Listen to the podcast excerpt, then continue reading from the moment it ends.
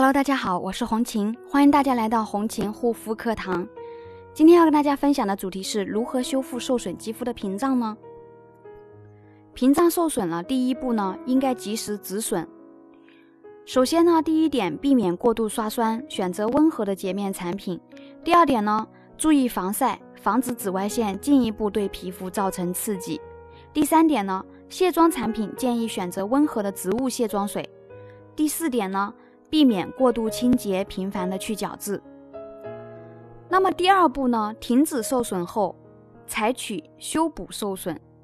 选择护肤品时，可以选择含以下成分：乳木果，富含不饱和脂肪酸，容易吸收，具有很好深层滋养的功效，还有促进微血管循环，修复肌肤。第二个成分呢？神经酰胺，天然保湿因子，为角质层中重要的油性活肤成分。能够建立和维持肌肤脂质之屏障，填补清洁过度所造成的角质流失缝隙，具有滋润以及抗衰老的作用，能协助构建皮脂膜，强化肌肤的保湿能力。第三个呢，角鲨烷提取自深海鲨鱼干中，或者是橄榄油，具有良好的润滑、清透性，是天然强效保湿修复因子，是皮肤天然的软化剂。保湿剂以及抗氧化物，它是人体皮肤中内含物质，是肌肤每天都需要的重要元素。它与肌肤生物性相近，分子结构呢，与肌肤皮脂分泌相似。